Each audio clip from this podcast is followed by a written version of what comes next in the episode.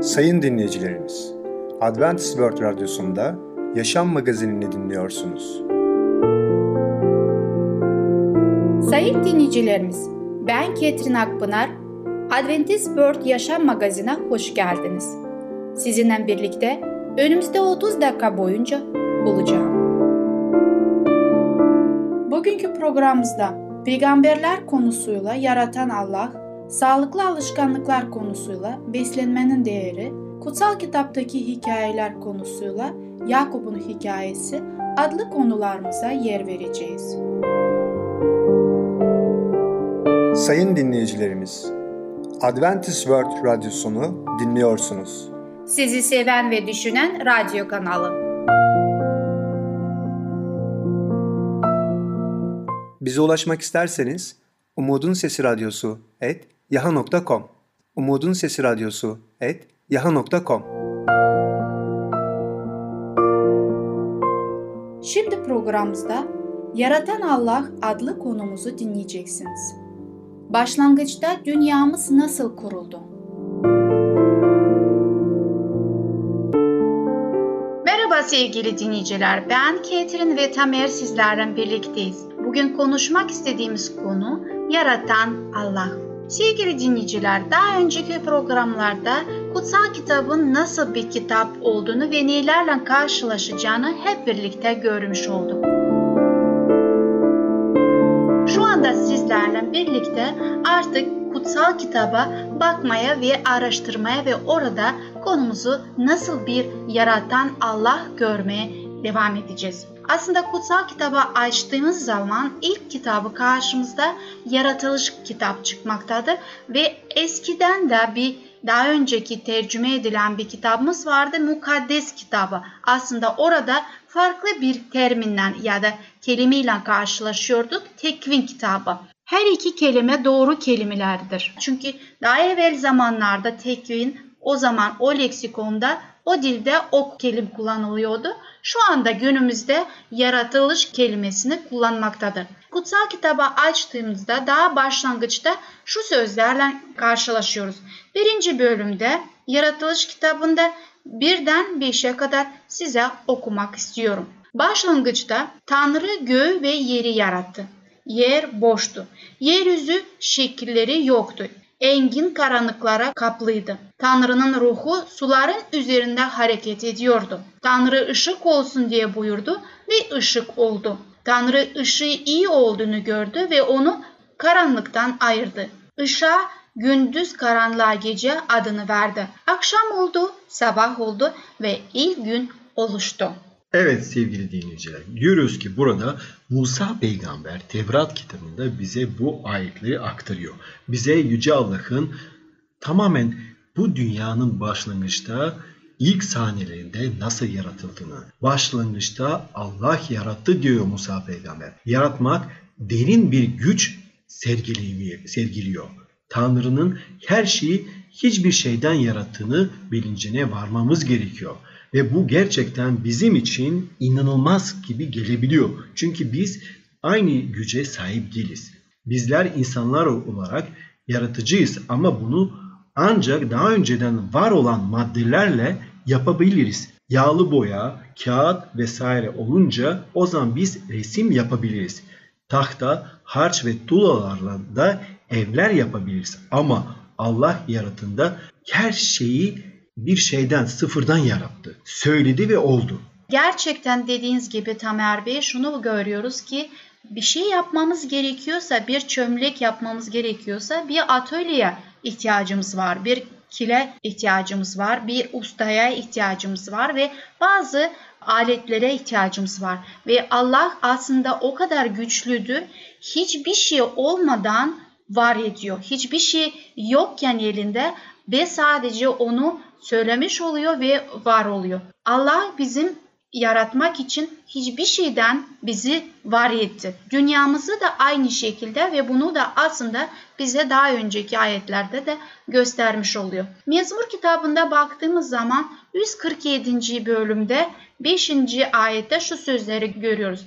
Sınırsızdır anlayışı. Yani Allah'ın bir sınırı yoktur. O gerçekten her şeye egemendir.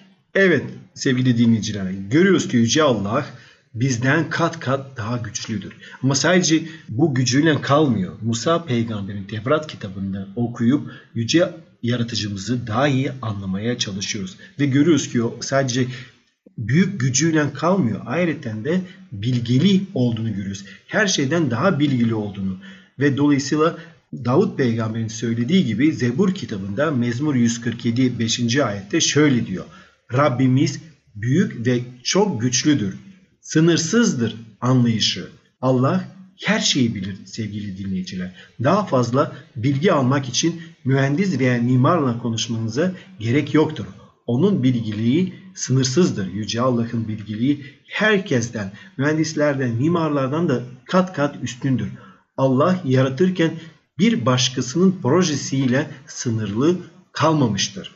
Evet Allah her şeyi bilen, bize bilgi veren ve bizi bilgilendirir. Aslında bilginin başlangıcı odur. Biz insanlar bir yapı inşa ederken veya maddeyi şekillendirirken atölye ya da stüdyo gibi bir çalışma yerine ihtiyacımız oluyor. Oysa yaratanı şekillendirirken Tanrı'nın atölyeye ihtiyacı yoktur.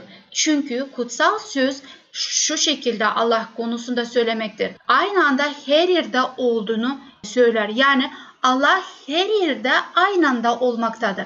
Hatta İsa Mesih de bunu söylemişti bu dünyada gezdiği zaman.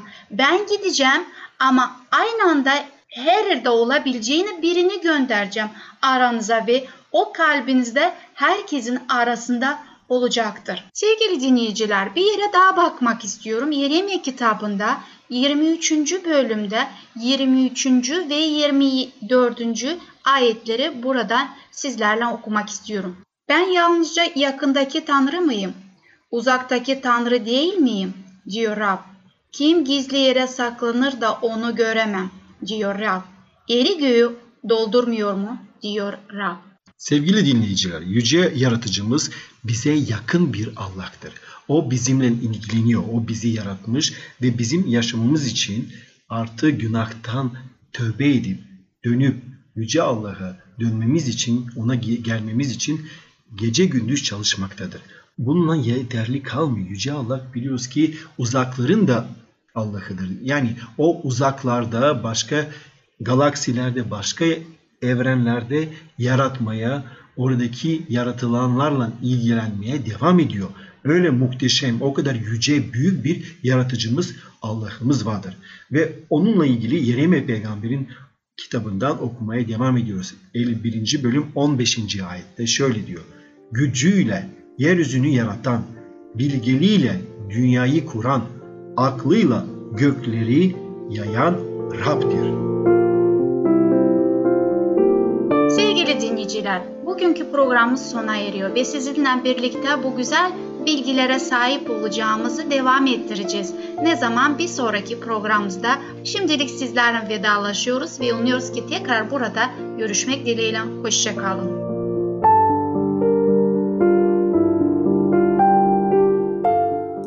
Sevgili dinleyicim, Yaratan Allah adlı konumuzu dinlediniz. Gelecek hafta pazar günü Peygamberler adlı programımızı aynı saatte dinleyebilirsiniz.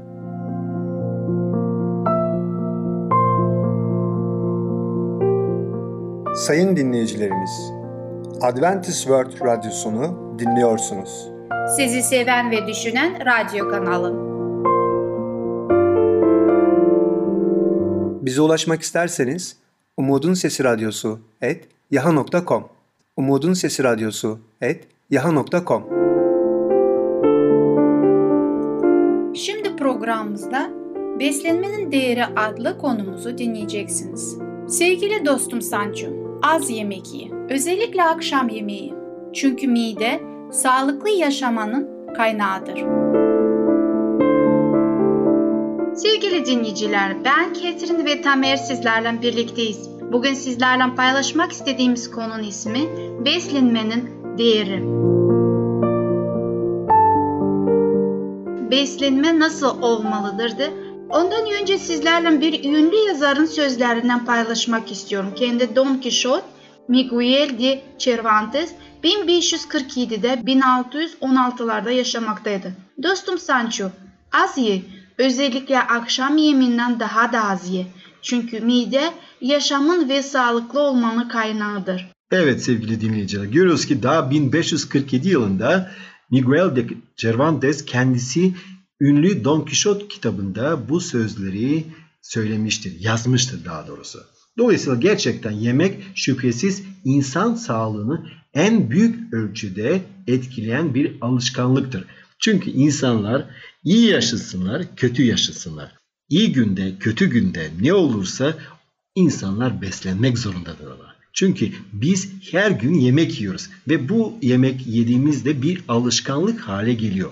Dolayısıyla bu alışkanlık bizim hayatımızı çok derin bir şekilde ve çok etkili bir şekilde bizim hayatımızı farklı farklı yönlere doğru yönlendirebilir.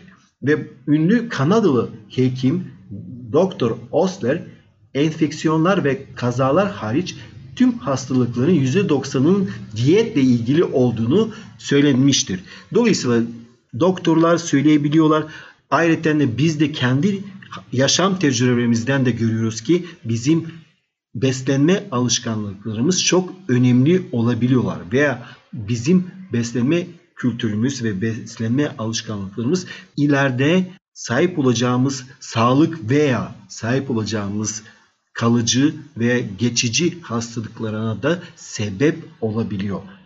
Dolayısıyla sevgili dinleyiciler gerçekten beslenmeye ve beslenme ile ilgili alışkanlıklarımıza dikkat edelim. Kendimize inceleyelim. Acaba ben nasıl besleniyorum? Sevgili dinleyiciler, Allah bizi çok güzel bir şekilde yaratmış ve bu bedeni biz daima depolamamız gerekiyor sağlıklı minerallerle, vitaminlerle ve bunları yapmamız da nereden olacaktır? Tabii ki Allah bizde günümüzde kolay işlem görecek yemekleri bize vermiştir. Ama biz insanlar tabii ki bize onlar eksik geliyor. Daha zor zarar verecek gıdaları hayatımızda tüketmeye çalışmaktayız. Peki bunları neden yapıyoruz? İşte kötü alışkanlıkları yaptığımız için veya damak zevklerimizi farklı yönlerde değiştirdiğimizden dolayı. Yemek yemek için bizim aslında Allah'tan verilmiş olan doğru sağlıklı besinlerden işte biz de sizlerle onları paylaşmak istiyoruz. Yemek kişinin kendi isteğiyle bir bilinçli olarak yaptığı bir iştir. Bu yüzden insan bu konuda eğitilebilir. Bu kişinin özgür seçimine bağlıdır. Bundan dolayı kişinin daha sağlıklı yeme alışkanlıklarına yenilmesi için onun bu konuda tamamen kendisini ikna etmesini gerektirir. Sevgili dinleyiciler, biz beslenirken, gıdaları yerken biliyoruz ki biz bunu maalesef ve maalesef çok fazla düşünmüyoruz ve seçimlerimizde de bazen doğru seçimler yapmıyoruz. Acıkınca ne yapıyoruz? İlk gittiğimiz lokantaya ve orada ilk gördüğümüz gıdayı seçiyoruz, besini seçiyoruz ve onu tüketiyoruz. Ama bir bu konuda bu programlarda anlayacağız ki daha seçici olmamız gerekiyor. Her gıdaya, her yemeğe saldırmamamız gerekiyor ve ayrıca de biliyoruz ki yemeği yedikten sonra da beslenmeye başladıktan sonra da bu beslenme istemsiz ve bilinç dışı yapılan bir işleme dönüşebiliyor. Besinlerin tamamen sindirildiği ana kadar meydana gelen tüm işlemleri de ve yapısal değişimleri de kapsamaktadır. Normal şartlarda altında patolojik bir problem olmadığı takdirde iyi beslenenlerle dengeli bir beslenme sağlanabilir. Dolayısıyla biz bu konuda çok daha duyarlı ve dikkatli olmalıyız. Kendimiz dengeli bir şekilde nasıl besleneceğimizi ilerleyen e, saatlerde, dakikalarda ve programlarda inceleyeceğiz. Son yıllarda beslenme uzmanları besinlerle ilgili üç temel konu üzerinde önemli durmaktadırlar. Birincisi besinlerin hijyeni hijyen ya da tüketicinin bulaşıcı hastalıklara yakalanmasına neden olabilen patojenik mikroplardan arınma, beslenme uzmanların ve sağlık otoritelerinin üzerinde önemli durmaları bir konudur. Sevgili dinleyiciler, demek bizim besinlerin hijyenik olmasına dikkat edeceğiz. Neden? Çünkü biliyoruz ki tabii ki sadece denizci olan insanlardan bunu öğrenmedik. Bilim adamları başka yerlerde de bunu tespit ediyorlar. Bazı bakteriler var. Onlar bizim sağlığımızı kötü bir şekilde etkiliyorlar ve bazı hastalıklara sebep veriyorlar. Örneğin Salmonella bakterisini biliyoruz. O onun yol açtığı ciddi bir sağlık sorunu neden olabiliyor.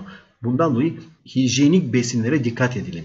Ve bununla da sadece kalmıyor. Biliyoruz ki Clostridium botulinum adı verilen mikrobun da ve mikroorganizmaların da bu konuda ciddi bir hastalıklara sebep veriyor. O da botulizm hastalığı. Ayrıca de biliyoruz ki Staphylococcus bakterisinde hijyenik yiyeceklerde olmadığı zaman bu Staphylococcus bakterisini gıdalara geçebiliyor ve o zaman biz bu bakteriyle artık karışmış gıdaları yediğimizde, tükettiğimizde de çoğunlukla bazı mide hastalıkları yani gastroenterit söz konusu olabiliyor.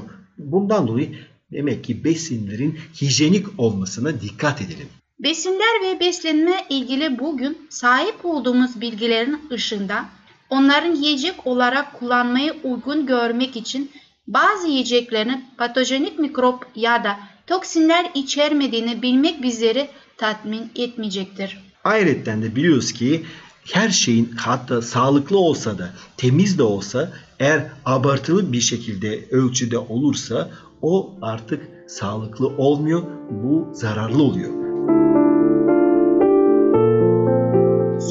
Dinleyiciler, bugünkü konumuzda şunu görmekteyiz ki her şey iyi değildir ve ayrıca her şey yediğimizde doğru bir miktarda ölçüde yememiz gerekiyor ve ayrıca her şey temiz olması gerekiyordur. Bugünkü programımız sona eriyor ama bir sonraki programda sağlıklı beslenme türlerini araştırmaya devam edeceğiz. Hoşçakalın. Sevgili dinleyicim, Beslemenin Değeri adlı konumuzu dinlediniz. Gelecek hafta Perşembe günü Sağlıklı Alışkanlıklar adlı programımızı aynı saatte dinleyebilirsiniz. Sayın dinleyicilerimiz, Adventist World Radyosunu dinliyorsunuz. Sizi seven ve düşünen radyo kanalı. Bize ulaşmak isterseniz Umutun Sesi Radyosu et yaha.com Umutun Sesi Radyosu et yaha.com Sevgili küçük dostum, Yakup'un Hikayesi adlı konumuzu dinleyeceksin. Yakup kimdir? Yakup kiminle görüşüyor?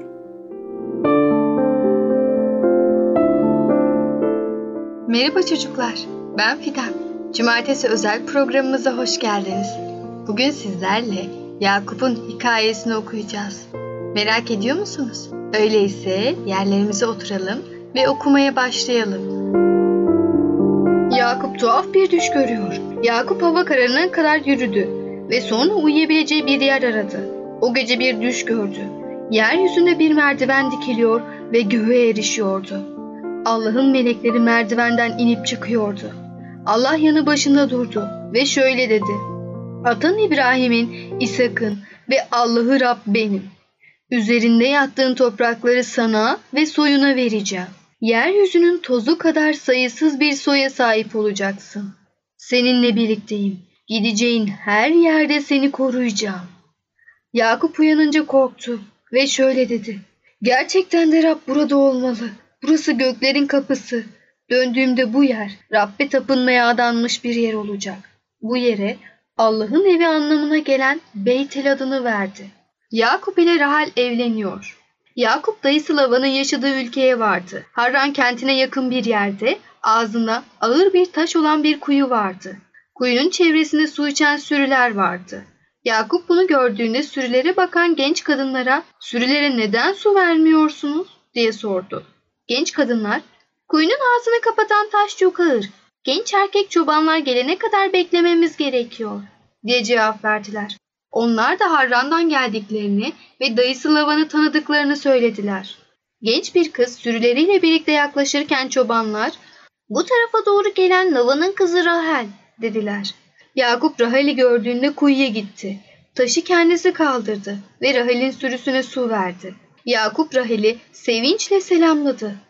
Ben Rebeka'nın oğlu Yakup'um. Biz akrabayız dedi. Rahel çabucak evine koştu ve babasına Rebekka'nın oğlunun geldiğini haber verdi. Lavan Yakup'un ziyaretine çok sevindi ve onlarla birlikte kalmaları için davet etti. Yakup Rahel'e aşık oldu ve dayısına Kızın Rahel'i bana eş olarak verirsen yedi yıl senin için çalışırım dedi. Lavan kabul etti. Yedi yıl Yakup için çabucak geçti. Çünkü sevdiği Rahel'in yakınındaydı. Zaman geldiğinde Lavan düğün şölenine pek çok kişiyi davet etti. Gelin çok uzun ve kalın bir dua olan o kadar güzel bir gelinlik giymişti ki Yakup yüzünü göremedi. Ertesi sabah Yakup gelinin Rahel değil Lea olduğunu gördü. Çok öfkelendi ve Lavan'a senin için yedi yıl boyunca Rahel'le evlenebilmek için çalıştım. Beni niçin aldattın dedi. Lavan şöyle cevap verdi. Bizim buralarda küçük kızı önce evlendirmek adet değildir. Rahel'le de evlenebilirsin. Ama benim için yedi yıl daha çalışman gerekecek. Böylece Yakup Lavan'ın söylediğini yaptı. Rahel'le evlendi ve Lavan için yedi yıl daha çalıştı. Lea'nın birçok çocuğu oldu. Rahel yıllarca çocuğu olmadığı için üzüldü. Sonunda Rab ona adını Yusuf koyduğu bir çocuk verdi. Yakup Lavan'ın yanından ayrılıyor. Yakup Lavan için uzun bir süre çalıştı. Yakup yaptığı her işte başarılı olduğu için Lavan çok zengin oldu. Yakup sürülerle ilgilendiğinde güçlü ve sağlıklı bir şekilde yetişen birçok yavruları oldu. Yakup'un kendi sürüsü de vardı. Yeni doğan hayvanlardan kara ve beyaz olanları Lavan'ın alması, benekli olanları ise Yakup'un alması için aralarında anlaştılar. Bu şekilde Yakup da zengin oldu. Bir süre sonra Lavan ve çocukları zengin olduğu için Yakup'u çok kıskandılar. Öfkeyle Yakup'un elindekiler aslında bizim, bizden aldı dediler. Yakup bu nedenle gizlice Lavan'ın yanından ayrılmak zorunda kaldı. Lea ile Rahel'i ve çocukları develerine bindirdi. Sürülerini ve sahip olduğu her şeyi alıp memleketi olan Kenan'a gitmek üzere yola çıktı. Lavan üç gün sonra Yakup ve ailesinin oradan ayrıldığını öğrendi. Çabucak onların peşinden gidip yetişti. Yakup'a şöyle dedi. Neden kızlarımı ve torunlarımı benden kaçırıyorsun? Yakup, neden bana hırsızmışım gibi davranıyorsun? Senin için 20 yıl çalıştım. Sayende zengin oldun. Allah bana yardım etmeseydi bugün hala yoksul olurdun, dedi.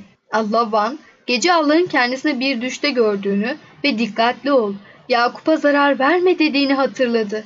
Lavan şöyle dedi, tartışmayalım, anlaşalım. Lavan ve Yakup aralarında bir antlaşma yaptılar.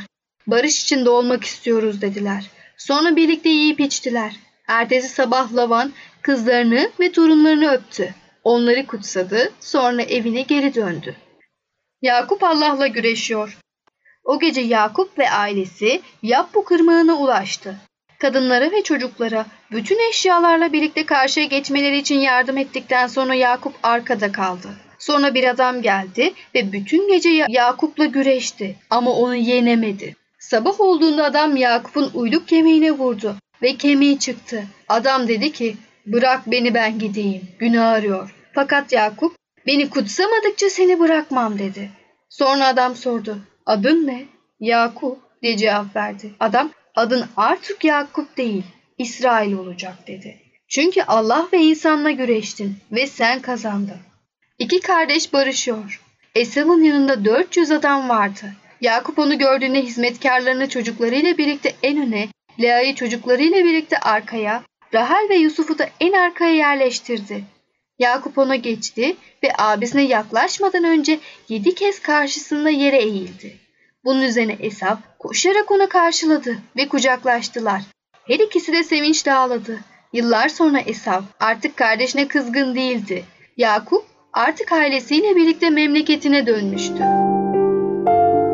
Evet çocuklar, hikayemizin sonuna geldik. Hikayemizde neler öğrendik? Yakup bir düş görüyordu, öyle değil mi?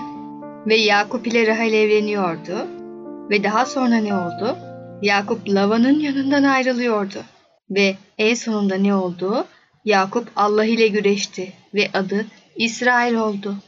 Ve hikayemizin en sonunda Esav ile Yakup barıştılar. Evet çocuklar, kardeşlerimizle küs kalmak asla güzel bir şey değildir. Eğer bir kardeşimizi kırdıysak, bir arkadaşımızı kırdıysak hemen özür dilemeliyiz ve barışmalıyız. Kalp kırmak çok kötü bir şeydir. Ve özellikle öğretmenlerinizi, annelerinizi, babalarınızı kırmayın. Sizler zaten çok güzel çocuklar olduğunuz için böyle şeyler yapacağınızı düşünmüyorum. Bu yüzden tekrar görüşene kadar kendinize iyi bakın. Sevgili küçük dostum, Yakup'un Hikayesi adlı konumuzu dinledin. Bu hafta Cumartesi günü Kutsal Kitaptaki Hikayeler adlı programımızı aynı saatte dinleyebilirsin. Sayın dinleyicilerimiz, Adventist World Radyosunu dinliyorsunuz. Sizi seven ve düşünen radyo kanalı.